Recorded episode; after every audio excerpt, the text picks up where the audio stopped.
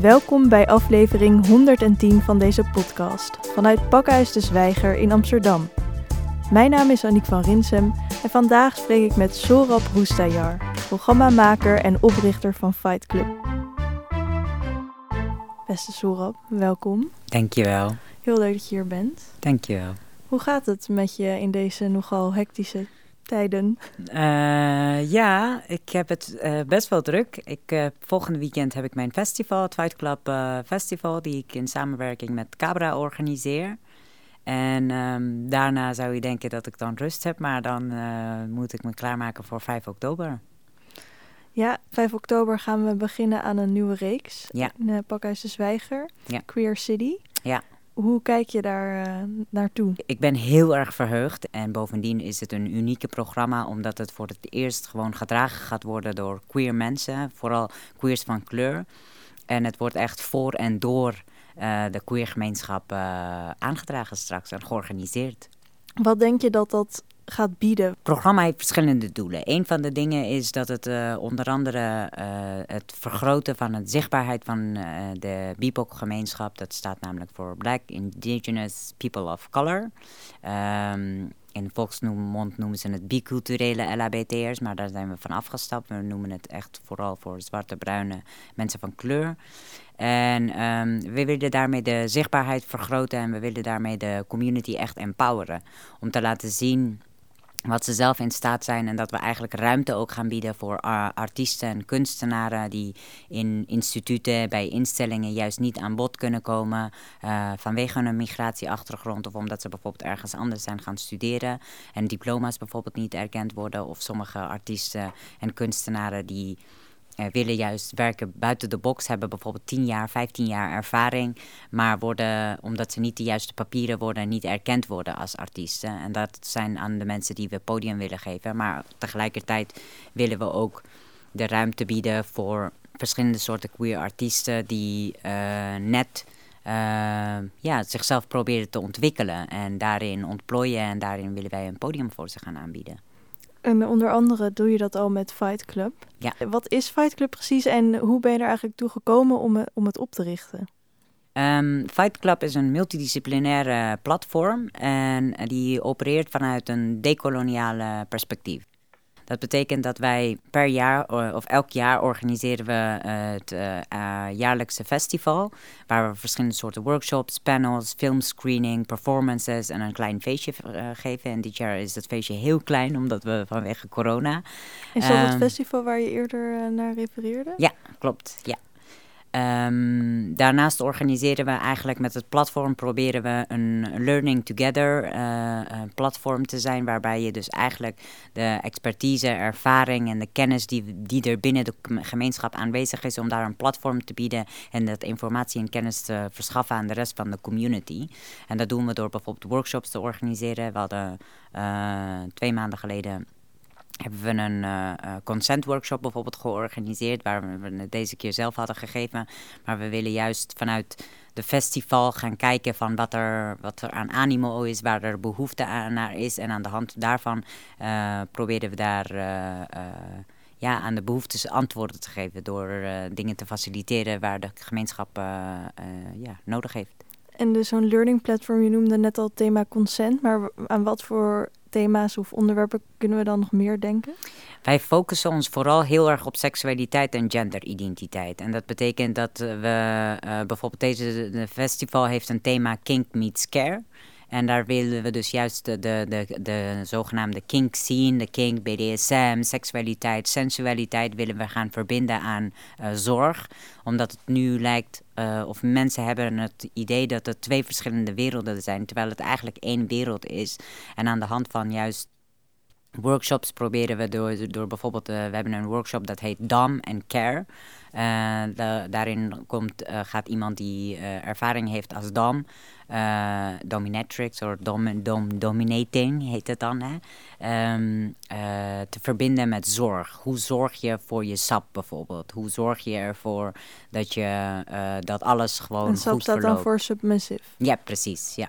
De seksualiteit gaat heel erg gepaard ook met uh, zorg voor de ander dragen. Ja. ja, zorg voor jezelf en voor de ander. En ook juist uh, heel veel mensen denken dat uh, kink, wat voor kink dan ook, dat dat iets slecht is voor je mentale zorg. Terwijl dat juist heel erg, als je dat op een veilige manier kan doen. En dat is waar deze festival en altijd onze workshops over gaat. Dus hoe zorg je ervoor dat je op een veilige manier te werk kan gaan, waardoor je eigenlijk de dingen waar je last van hebt, trauma's over hebt, kan overwinnen.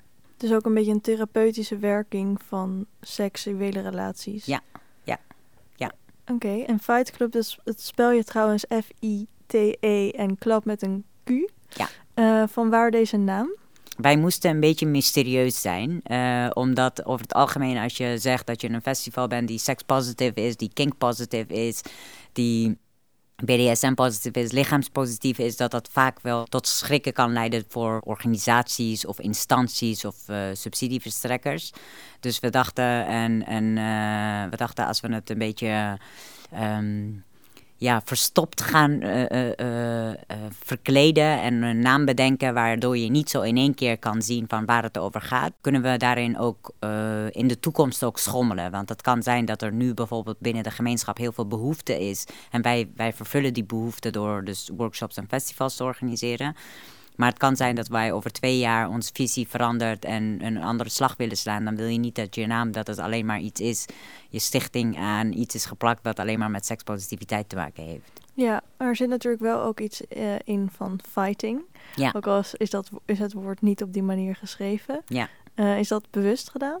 Ja, want we zijn natuurlijk continu aan het vechten tegen het systeem. En wat wij proberen te doen is uh, taboes te doorbreken, schaamte en schuldgevoel en angsten te, te doorbreken door juist uh, onderwerpen bespreekbaar maken die normaal niet bespreekbaar uh, worden gemaakt. Of er zit dan een enorme schaamtegevoel ook onder. En wij willen juist die. we hadden het over dat we het we eigenlijk um, sexual liberation willen vieren, maar dan anders echt op een radicale manier nu ten opzichte van de jaren zeventig. Op welke manier wil je dat anders doen dan in de jaren zeventig? Uh, dat was heel erg vanuit een witte, witte vrouwelijk perspectief. Vanuit een ja, redelijk bourgeois ook, zou je kunnen zeggen. Middenklasse, uh, cisvrouwen, witte cisvrouwen. En wat wij willen doen is dat het niet zozeer gaat om alleen maar je BH's te branden. Want er is niks mis met, met, met BH's zijn. Maar dat je juist structuren, echt structurele dingen die er in de samenleving spelen. En systematische dingen die er in de samenleving spelen. Dat, dat je die gaat breken en dat je die gaat bevragen. En daarin nieuwe wiel gaat ontdekken. Mm -hmm, ja, de verbranding van de BH stond waarschijnlijk natuurlijk ook wel voor meer dan alleen het verbranden van de BH. Maar uh, als ik je goed begrijp, gaat het dus veel meer om een intersectionele aanpak. Ja, en in dit geval doe je dat ook door ruimte te maken aan de meest gemarginaliseerde mensen. En daarin heel veel educa education te geven, heel veel onderwijs te gaan. Of niet in de zin van onderwijs, maar echt gewoon informatie te verstrekken over uh, bepaalde onderwerpen. Want als het gaat bijvoorbeeld over het feministische uh, uh, golven, hè, waar we het hebben in, in het Westen, dan wordt het heel erg vanuit een witte, witte perspectief benaderd. Terwijl de eerste feministische golf toch echt de uh, zwarte vrouwen waren die dat uh, beweging zijn begonnen. Ja, en daar wil je meer aandacht voor genereren. Precies, ja, ja. ja. Je hebt ook jezelf heel vaak van je eigen identiteit moeten ontdoen ja, wij noemden dat, uh, wij noemden dat uh, ontwortelen van je eigen identiteit. En dat is eigenlijk je ontleden van allerlei opgelegde systemen en onderdrukkingssystemen en geïnternaliseerde systemen die, uh, die we met ons dragen. Maar het zijn ook geïnternaliseerde systemen en trauma's die we dragen vanuit onze ouders. Dat is hetgene wat, je wat mij tot nu toe had uh, gevormd. Maar ik ben er steeds meer, in de afgelopen jaren ben ik erachter gekomen dat dat niet is wie ik ben. Dat dat niet iets is waar ik naar streef. En um, dat ik in eerste instantie als vluchteling hier naartoe ben gekomen. En dat ik heel erg in de Nederlandse samenleving heb geprobeerd om, om erbij te horen. Om onderdeel daarvan te zijn. Maar ik heb tot op de dag van vandaag hoor ik dat ik de ander ben. Je was acht jaar toen je naar Nederland ja, kwam. Klopt. En, um, en dat vormt je als kind. Dat zorgt dat je een bepaald minderwaardigheidscomplex en gevoel aan overhoudt. Daarnaast ben ik ook een transpersoon. Dus ik moest op een gegeven moment me, me ontdoen van mijn uh, vrouwelijke, tussen aanhalingstekens, identiteit die ook op mij was gelegd. En ook de ander zijn, de, de, de vreemde, die niet bij de samenleving hoort. Dus eigenlijk dat stukje aarde waar we leven, dat, dat, niet, dat ik daar niet onderdeel mag van kan zijn. Terwijl ik denk van ja, maar. ik ben er. Ja, ik ben hier. En wie zegt dat dit stukje aarde van alleen maar van jou is? En hoe weet je mm, wat opgelegd is en wat van jezelf is? Ja, nou in principe is alles opgelegd. Ehm, alles wat wij leren vanaf jongs af aan wordt er met de paplepel ingegoten. De, hoe jongetjes moeten zijn, hoe meisjes moeten zijn, uh, wie de ander is. En wij leven dan nu in Amsterdam, waardoor het lijkt alsof we super progressief zijn. Maar kijk maar naar het oosten van het land, daar hebben bepaalde mensen nog niet eens mensen van kleur gezien. En die kijken daar dan ook op een vreemde manier naar en zijn, worden meteen angstig. En heel, in, in, in Nederland wordt dat als soort normaal beschouwd. Terwijl ik denk, de grootste populatie van mensen op de aarde is uh, people of color. It's actually white people who are a minority. En als we kijken naar uh, onderdrukkingssystemen, dat zijn allemaal opgelegde uh, structuren die uh, gevormd zijn om te kunnen onderdrukken, om te kunnen verdelen, om te kunnen heersen, waarbij en het systeem heeft daar profijt aan. Dus het is heel logisch dat jij twijfelt en dat je je heel veel dingen bevraagt. Ik zou zeggen, ik zou je willen stimuleren om dat nog meer te kunnen doen. Want alleen dan komen we erachter wie we zijn. En het is niet alleen maar systemen, maar ook hetgene wat ons onze ouders hebben geleerd. Dat zijn ook allemaal onderdrukkingssystemen die zij hebben geleerd, die zij weer vervolgens aan ons over gaan dragen.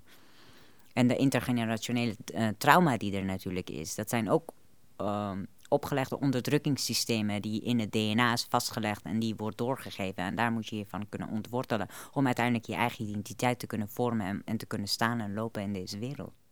Op welke manier heb jij uh, jezelf ontworteld daarvan? Um, ik had heel veel vragen en ik ben het gaan onderzoeken. Um, ik ben uh, in eerste instantie heb ik de wereld onderzocht. Heb ik eigenlijk uh, afgelopen tien jaar als activist heb ik vooral analyses getrokken van analyses gemaakt over de wereld, hoe onderdrukkingssystemen in elkaar zitten, waar komt het vandaan en de oorsprong ervan opgezocht. En toen ben ik erachter gekomen dat um, toen dacht ik, oké, waar is mijn eigen oorsprong dan? Waar kom ik vandaan? En waar, hoe sta ik dan op deze wereld als die hele wereld eigenlijk is gemaakt zoals ik hem niet wil hebben? Hoe ga ik dan hierin bewegen eigenlijk? En ik heb mezelf eigenlijk ont, uh, onttrokken van de wereld. Ik heb naar die systemen, kijk ik dan op een analytische manier, probeer ik er naar te kijken. Maar ik zette mezelf buiten het, het systeem. Maar dan moet je wel weten wie je dan bent. En ontstond er op een gegeven moment een enorme leegte in mij dat ik niet meer wist wie ik was. Dat ik me ontleed van al die opgelegde labels. Dat ik niet meer. Die, mijn lichaam was slechts materie voor mij. En dat was niet meer de vrouw. En het was ook niet meer de man. Maar ik als persoon met een, een entiteit. Um, ja, en, en, en ook mezelf ontleed uit mijn afkomst. Dat ik dacht, oké, en als ik dat stukje ook even wegneem, dan ben ik ook niet meer de ander. Wat ben ik dan wel? En toen kwamen er heel veel vragen over, over mezelf. Van wie ik ben, waar sta ik dan en waar, waar wil ik naartoe? En dat zijn hele grote filosofische vragen die heel veel filosofen ook hebben gesteld. En daar zijn verschillende antwoorden op uitgekomen. En uiteindelijk ben ik zelf ook gewoon heel erg teruggegaan naar de oorsprong van waar ben ik geboren? Wat, wat zat daar voordat er systemen waren gekomen? En dan ga je eigenlijk naar een decoloniale tijdperk. Hoe zijn toen destijds, hoe leefde de mensheid toen zonder opgelegde systemen? Op welke manier organiseerden wij onszelf? En dan krijg, kom je erachter dat het over het algemeen in collectieven waren. Dat het ging om survival. En dat in dat survival belangrijk was om voor elkaar te zorgen. Dat er verschillende tribes aanwezig waren. Dat elke tribe haar eigen cultuur en haar eigen geuren en, en, diversiteit aanwezig was. En dat er een enorme rijkdom aanwezig was op de wereld. En ik dacht, oh, wat stom dat we daaraan ontleed zijn. Want daardoor zijn we ontleed uit de essentie van de mens. En die essentie zou jij omschrijven als? Um, ik zie ik als um, zieldragende nomaden. Wauw.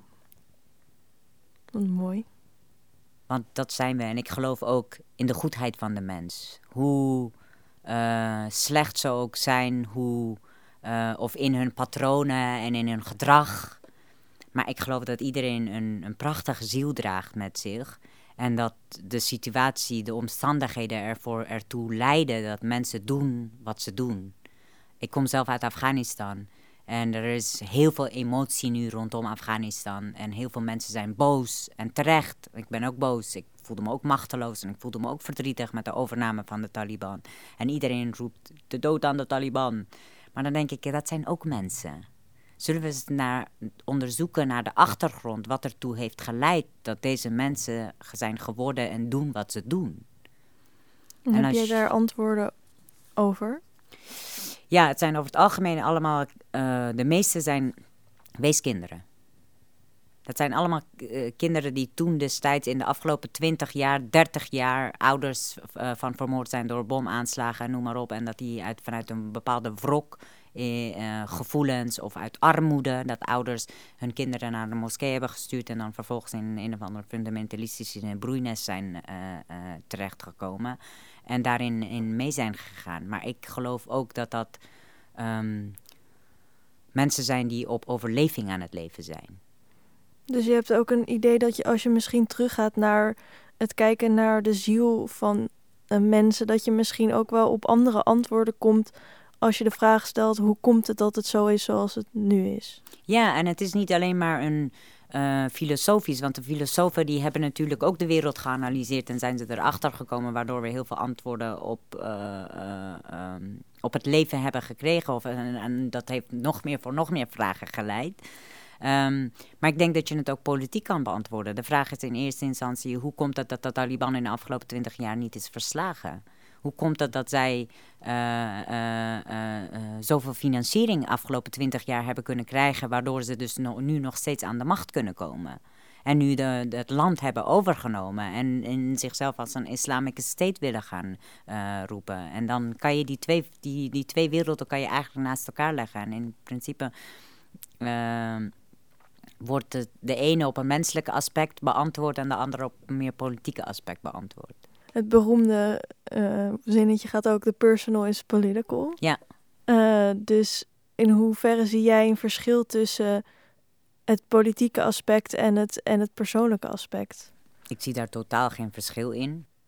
Want mijn leven, hoe ik leef, waar ik sta, waar ik ben, waar ik toe ben geleid, dat heeft met politiek te maken. Dat heeft met uh, beleid van politiek te maken. Wat, welke keuzes er zijn gemaakt in het leven. Kijk, ik mag van geluk spreken dat in de jaren negentig dat wij in Nederland aankwamen, dat Nederland het enige land op de wereld was die op dat moment voor de Afghaanse vluchtelingen de armen heeft opengeslagen. En zei, Afghaanse vluchtelingen zijn hier welkom. Dat is ook de enige reden waarom we naar Nederland zijn gekomen. Ik bedoel, voor all out of all places on, uh, on the planet, weet je wel. Dat is ook de vraag die ik aan mijn ouders afgelopen uh, of in de eerste 10, 15 jaar heb gesteld. Dat ik dacht van al het racisme wat ik meemaakte. Dat ik zei, waarom, waarom dit land? En dat heeft, uh, uh, dat heeft door de politieke keuze te maken.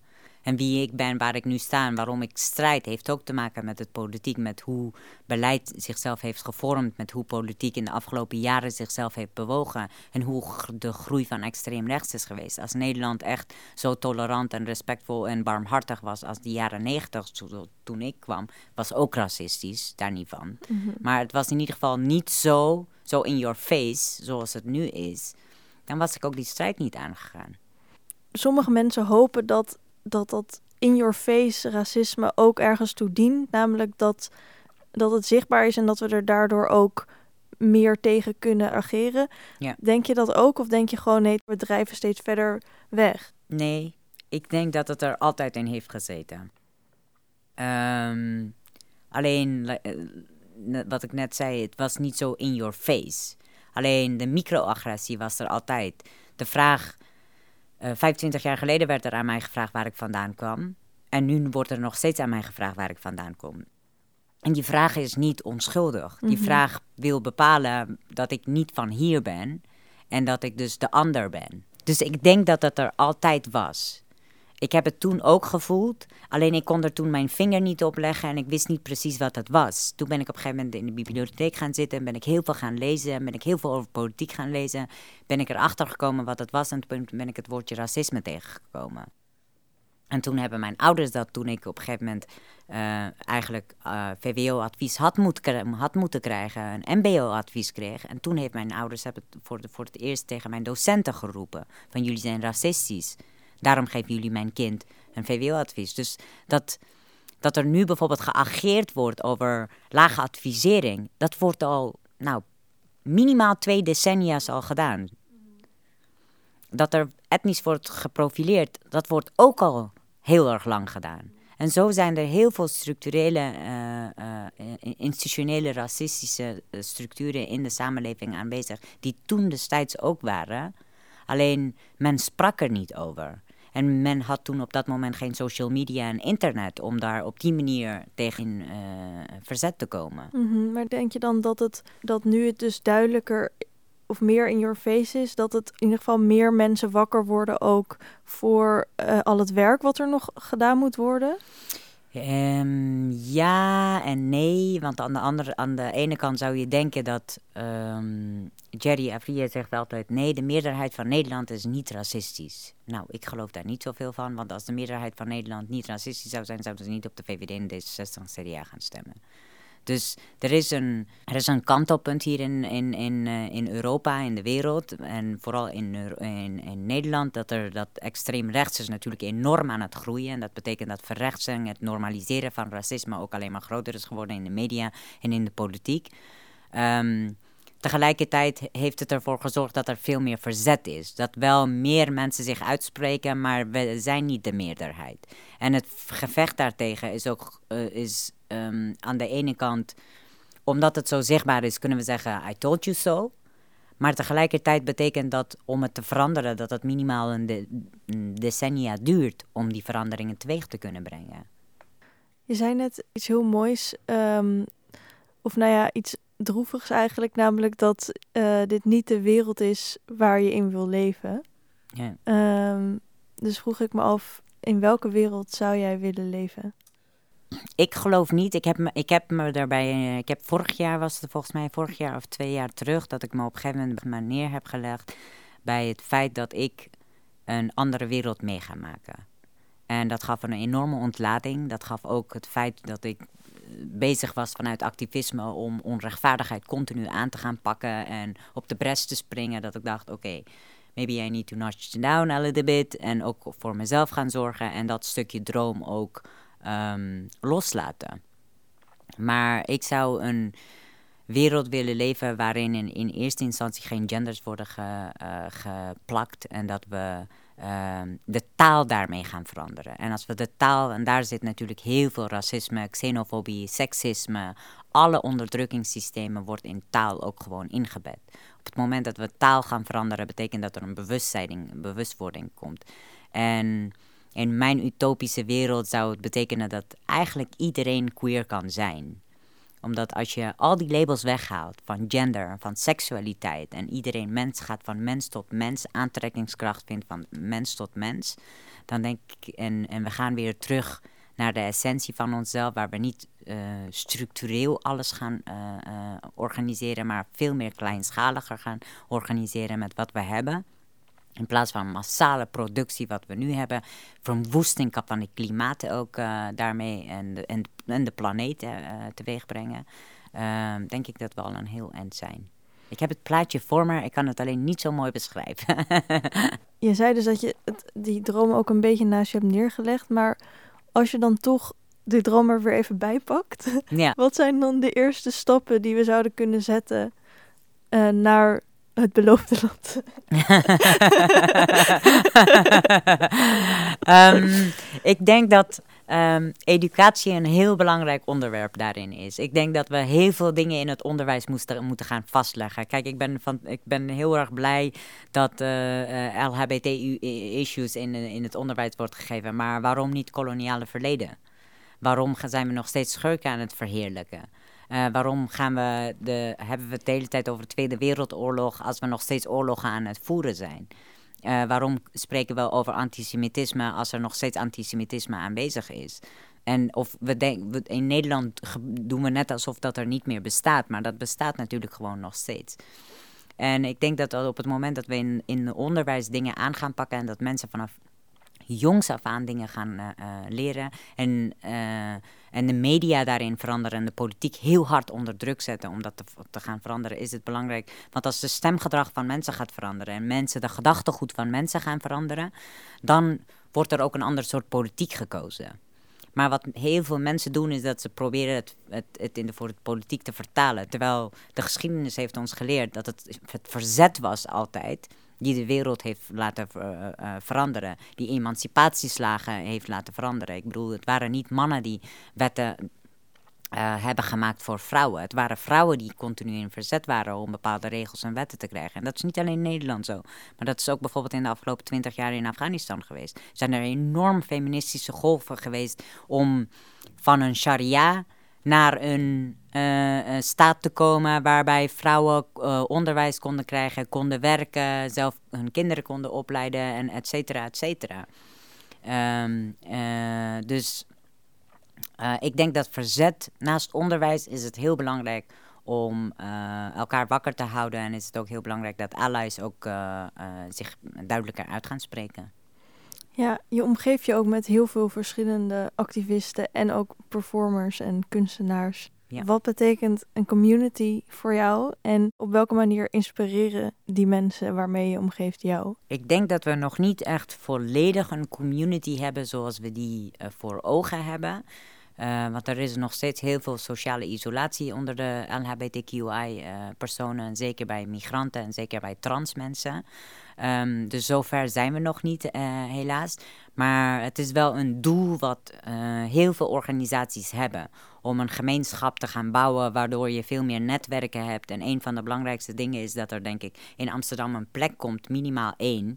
Maar meerdere plekken in Amsterdam komen waar uh, BIPOC LHBTQI-personen bij elkaar kunnen gaan komen. Waardoor elk, uh, netwerken gaan ontstaan, waardoor ze elkaar leren kennen, waardoor ze uit die eenzaamheid kunnen stappen, waardoor we ze kunnen gaan helpen als mensen ergens mee gaan zitten, waardoor we de zelfmoordcijfers ook naar beneden kunnen gaan halen.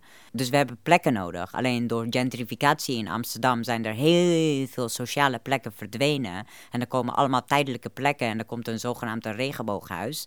En uh, die is er nog steeds niet. Dat is een motie die ik in 2018 uh, uh, heb ingediend. En uh, we zitten nu in 2021. um, ehm, het duurt lang bij dit college. Het duurt lang.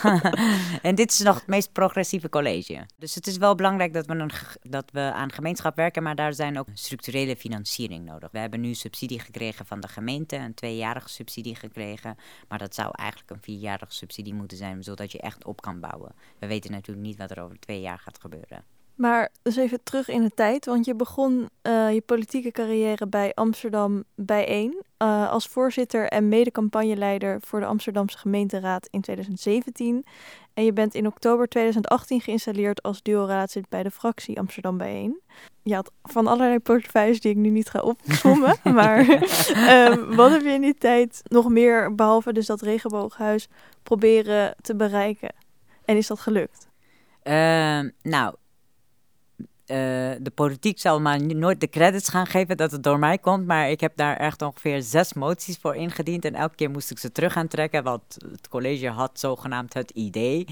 Um, maar wat ik wilde hebben eigenlijk was niet alleen maar een regenbooghuis waarin, zou maar zeggen, sociaal-culturele aspecten terugkomen. Maar dat maar wacht er ook even, wat, zeg maar, je moest het terugtrekken, want het college had zo, zogenaamd dat idee zelf al? ja, dat zeiden ze. Dat ze dat uh, zelf in hun, uh, in een programma willen opnemen, maar dat er eerst onderzoek gedaan naar, naar moest worden. En dat er eerst gekeken moest worden dat er draagkracht wel naar was. En terwijl we daar al echt jaren als community naar schreeuwden van we hebben een plek nodig waar we kunnen zijn, waar we kunnen verzamelen, waar we die veiligheid kunnen, kunnen garanderen, maar waar ook waar we ons kunnen organiseren.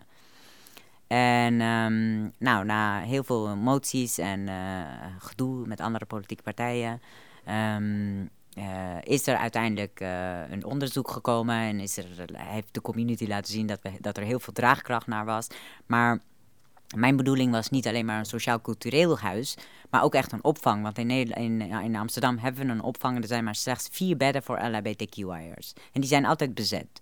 Dat betekent dat er altijd trans mensen, trans vrouwen met name, op straat leven. En dat kan gewoon niet. En die worden ook heel uh, gediscrimineerd en gepest en, en, mishandeld en misbruikt en noem maar op in gewone opvang. Dus die leven liever, liever op straat. En, en ook nog eens uit landen waar niet geteld wordt dat ze, dat ze vluchteling zijn en dat ze als migrant worden gezien. Die komen niet eens in aanmerking voor een opvang. En die, daar, daar blijven we nog steeds voor vechten. Dat er echt nog een opvang moet komen voor LHBTQI'ers met veel meer bedden. Waardoor we de mensen echt op gang kunnen gaan helpen om in hun leven verder te kunnen komen. Maar goed, ik onderbrak je ook een beetje in een verhaal. Want je was aan het vertellen dus dat, die, dat je veel dingen moest terugtrekken, maar wat je wel hebt gedaan. Ja, ook... maar wat, we, wat ik gedaan heb, is dat ik uiteindelijk ervoor gezorgd heb dat er draagkracht was. Want zij vreemden het alsof er geen draagkracht in de community was. Maar wat ik ervoor gezorgd heb, is dat er draagkracht in de politiek kwam. Waardoor er dus vanuit de politiek ook georganiseerd zou worden dat er zo'n opvang zou komen. En en die opvang, eh, of, of dat huis, dat regenbooghuis, dat uh, komt ergens uh, volgend jaar in maart. Um, uh, um, en daarnaast hebben we ervoor gezorgd met heel veel aandringen naar de wethouder, met heel veel moties, met heel veel nou ja, als je dreigde dat je met moties aankwam, dan zeiden ze: nee, nee, daar gaan we echt aan werken. Dan moet je je motie niet in gaan dienen. Uh, dat is hoe het politiek werkt. Waarom hebben, willen ze zo erg graag niet dat je een motie in gaat dienen? Omdat GroenLinks en heel veel linkse partijen, dit college, wil graag zichzelf als het meest progressieve um, en linkse college laten zien. Omdat zij willen laten zien dat zij geweldig zijn en LGBTQI'ers, vooral van kleur. Dat is het vlaggetje waarmee ze kunnen gaan zwaaien van kijk wat wij allemaal voor de meest gemarginaliseerde mensen doen vanuit diversiteitsportefeuille. En dan is het, uh, ja, misschien kan ik het toch wel zeggen, want ik zit niet meer in de politiek. Je staat gewoon voor schut als je op een gegeven moment door zo'n kleine partij ingehaald wordt. Dus dan wil je het zelf gaan doen en dan krijg je dus de hele tijd die, die machtsverhoudingen van de grote partij tegenover een hele kleine partij met één zetel om uh, toch dingen voor elkaar te gaan krijgen. Oké, maar goed, uiteindelijk is het dus wel zo dat je dus die dingen voor elkaar hebt gekregen. Ja, ook al krijg ik niet de credits. nou, hierbij. Hoeft niet. Het ging erom dat ze er zouden komen en dat er een structurele financiering zou komen. En dat is ook gekomen. Dus dat is, daar ben ik wel blij om. Ja. En wat, wat moet er nog, nog gebeuren? Kijk, die financiering wat er nu is gegeven, die subsidie van twee jaar is veel te kort. Het bedrag is ook echt... Uh, peanut. Peanut, ja. Je zou dit moeten uh, rekken. Het, het, bedrag moet sowieso verdubbeld worden. Dat huis moet er gewoon komen. En dat moet ook echt in de regie van de gemeenschap komen. Want een van de belangrijkste dingen wat er eigenlijk nu ook gebeurt is... dat wij op onze eigen voorwaarden willen leven... en niet volgens de maatstaven van de Nederlandse samenleving. Dat is namelijk wit en heteronormatief. En dat betekent dat er een slag, structurele slag, uh, uh, plaats moet gaan vinden. En ik, en ik hoop dat Amsterdam, uh, Nederland is er nog lang niet klaar voor. Ik bedoel, we kunnen COC niet eens in beweging krijgen. Maar ik hoop dat we in Amsterdam wel een goed voorbeeld kunnen zijn van hoe het wel kan. En hoe denk je dat? Um, wij zijn geen stille muisjes. deze alliantie wat die wij hebben gevormd bestaat uit elf organisaties. Elf organisaties van kleur die LHBT zijn.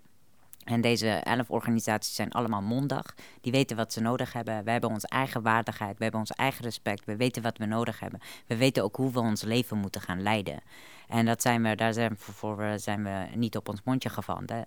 En um, uh, we maken altijd geluid. En dat laten we ook merken, ook aan de gemeente. We hebben nu een, een goede samenwerkingspartner zijn we van de gemeente.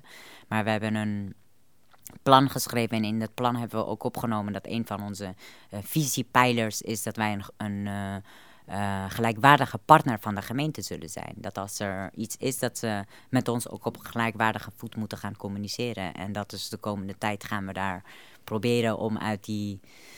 Um, in dat machtsstructuur waarin we vastzitten, om daar toch dingen voor elkaar te kunnen krijgen.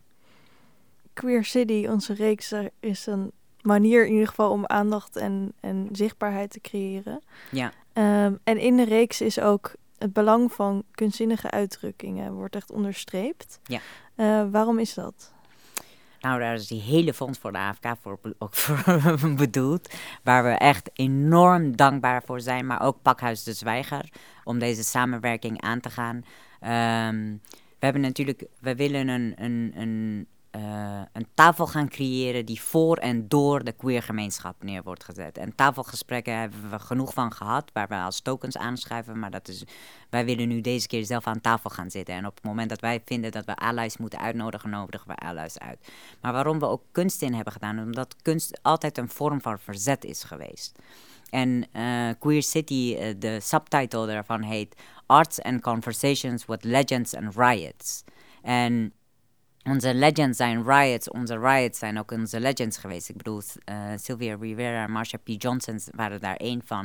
Het waren prachtige transvrouwen die heel veel met, met, vanuit hun eigen identiteit in kunst uh, bezig waren, die, die we nu misschien als kunst zien, en, of misschien niet als kunst zien, maar gewoon de manier waarop zij aan hun genderidentiteit expressie gaven, was al een, kunst, een kunstvorm.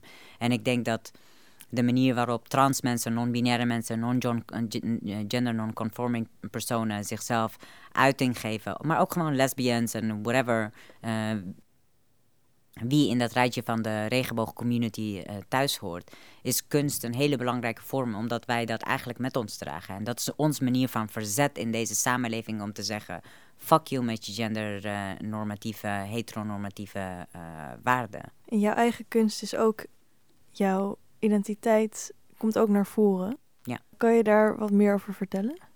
Ja, um, ik deed heel veel eigenlijk op de middelbare school en toen lag ik tien jaar stil uh, uh, als het om kunst en een performer gaat.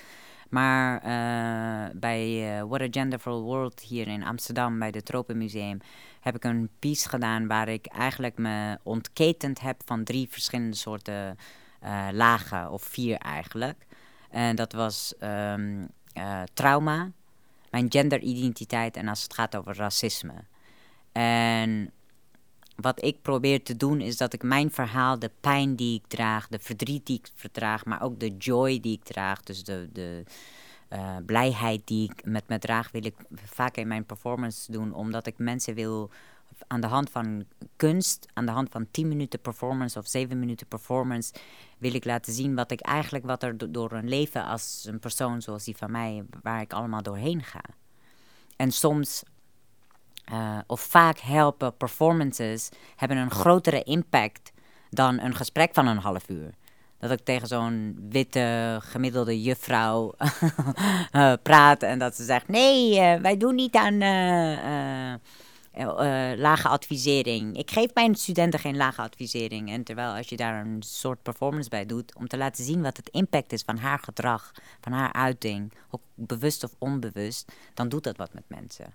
En daarom hebben we kunst ook echt als een centrale uh, thema gekozen. Ook omdat we, we hebben heel veel gesprekken gevoerd, maar het is ook zo belangrijk dat we dat we vanuit een, in plaats van alleen maar verzet, ook echt vanuit uh, blijheid, liefde, uh, uh, kunst en cultuur onszelf gaan bewegen. En dat kunnen laten zien, omdat wij ook zelf uit onze overlevingsstrategieën willen gaan komen, overlevingsmoduses willen we komen en meer in een leefmodus. Dat wij net als elk ander mens op deze planeet, of niet elk ander mens, in ieder geval de meeste Europese mensen, kunnen leven en daarvan kunnen gaan genieten. Tot slot, heb je nog een boodschap voor onze luisteraars?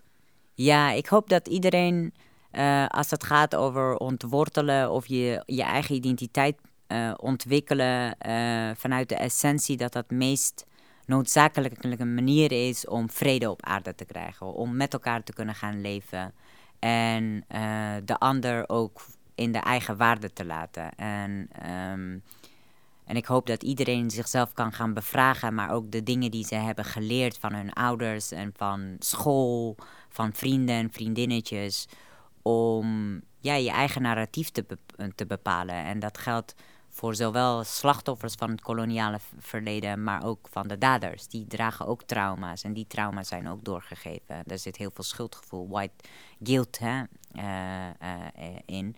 En ik zou ook die mensen, ook iedereen willen gunnen om van dat schuld af te komen. En dat we ja, als mensen naast elkaar kunnen gaan leven. Heel veel dank, Soerab Roestajar. Dankjewel. Beste luisteraars, dit was aflevering 110 van de podcastserie van Pakhuis de Zwijger. Wil je meer weten? Kom of kijk dan op 5 oktober om 8 uur naar het programma Arts and Conversations with Riots and Legends. In Pakhuis de Zwijger of via dezwijger.nl slash live. Een rating achterlaten of je abonneren op deze podcast kan via Soundcloud, Spotify, Apple Podcast of een ander podcastplatform. Dank voor het luisteren en tot de volgende keer.